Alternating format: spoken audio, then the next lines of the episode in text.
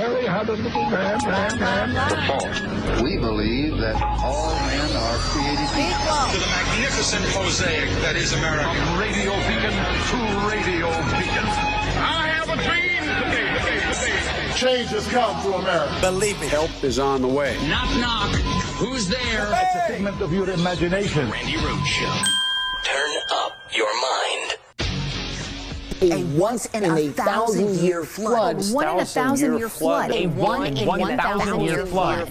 One in a thousand year flood. One in a thousand year flood. Once in a thousand year flood of events. Six different one in a thousand year flood events happening in the last 30 days. It is a one in a thousand or a 0.1% chance that that level of flooding could happen in any given year. Oh my God. Well, enjoy uh, enjoy no water, Mississippi. Enjoy that. I mean, it was like it's not even don't drink the water in Mississippi. It's don't drink water because they don't have none. They don't have it. Now, color me crazy or whatever you want, but shouldn't it be that a water filtration plant is impervious to water? Shouldn't that be the case? Yeah, well, it isn't. And uh, it's because uh, the white GOP that runs Mississippi doesn't like the 82% black population in Jackson, Mississippi. So people literally lined up a mile long in order to get one case of water each. Okay, one case of water. Now, it's August.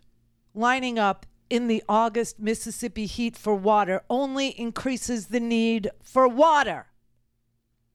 Great plan,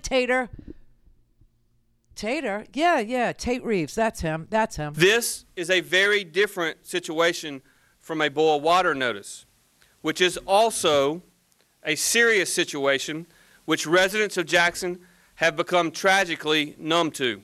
Huh. Until it is fixed, it means we do not have reliable running water. The water is not safe to drink, and I would even say it's not safe to brush your teeth with uh, because we are not seeing adequate chlorination and inability to consistently disinfect the water. Let them eat cake without water and don't brush your teeth after eating the cake.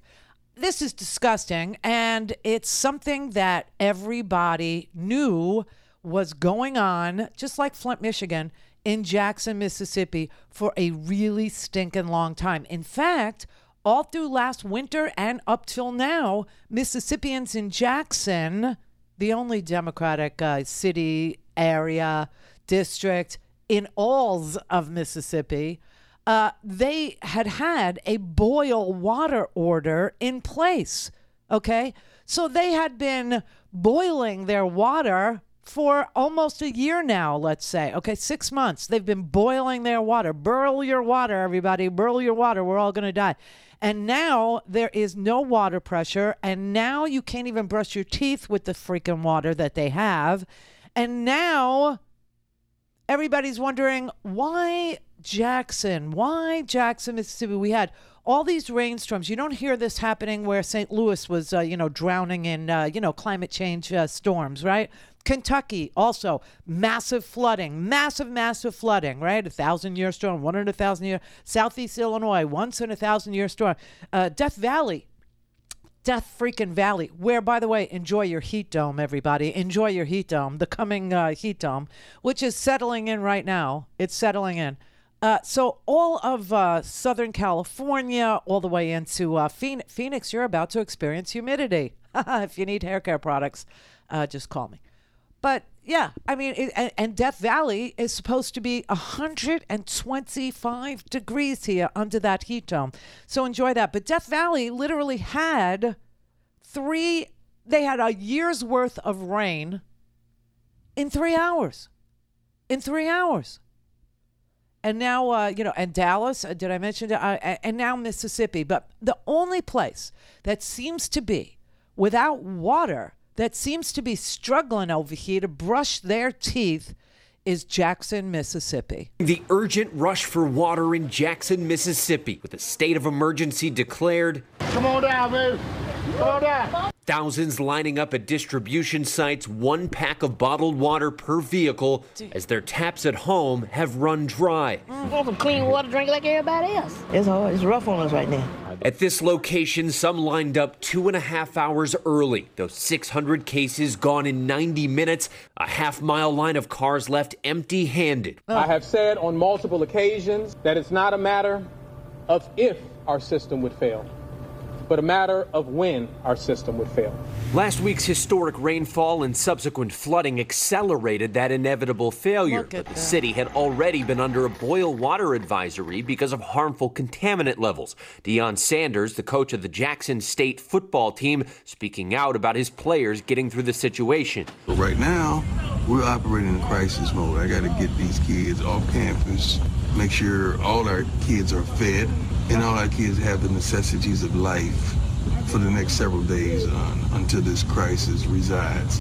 The city went without water for a month last year, and a Oh, my 2020 EPA report found multiple issues, including failure to replace lead pipes, ah. faulty equipment, ah. and a lack of trained staff. We feel like we've been going it alone for the better part of two years. Mm. The crisis also putting a spotlight on systemic infrastructural racism, as Jackson's population is more than 80% black. The whole city is suffering at some point in place. Uh, regardless of the demographic makeup, we're all feeling the, the brunt of it in some type of way. And emergency maintenance is now underway to get that water treatment plant fixed. But the mayor here says fixing everything wrong with the water system so that this doesn't keep happening over and over again could easily cost a billion dollars or more. So now you know why Build Back Better was such an important thing to pass. Now you understand why we renamed it. Yes, it's called the Inflation Reduction Act. But now you understand why you had to carve out money for uh, racist environmental policies. Now you you see what we were talking about and the need to pass that bill, which did get passed. But you know, if they give it to the uh, you know the taters, if they give it to the good old boy, you know, white state leaders who have contempt for the black city leaders, they will never get their billion dollars to fix their water system.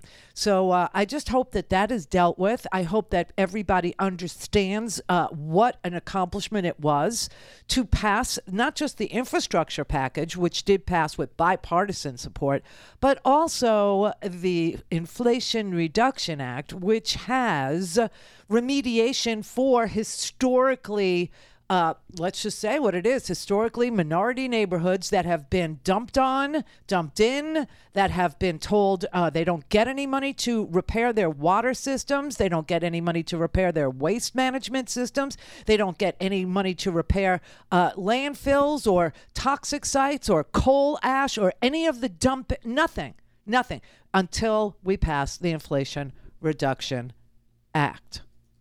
To truly understand how Mississippi's capital city found itself with a water supply that has been pushed way past the brink, it is worth looking at what happened in October of the year 1969. What? By that point, it was already the law of the land that racial segregation of children in public schools was unconstitutional. That had been decided 15 years earlier by the Supreme Court in Brown versus the Board of Education. But Mississippi had defied the court, keeping its schools completely segregated until 1969, when the Supreme Court essentially had to come back and say, Mississippi, do it now.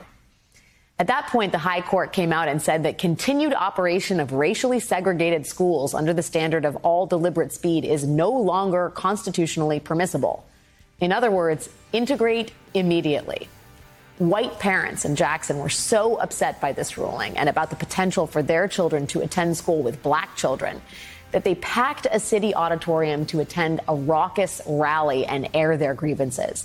the governor at the time, who was himself a staunch segregationist, he was so worried about parents becoming violent that he called for restraint, saying, quote, let us remember that the public schools, after all, are still public property and willful damage or destruction of these properties is senseless.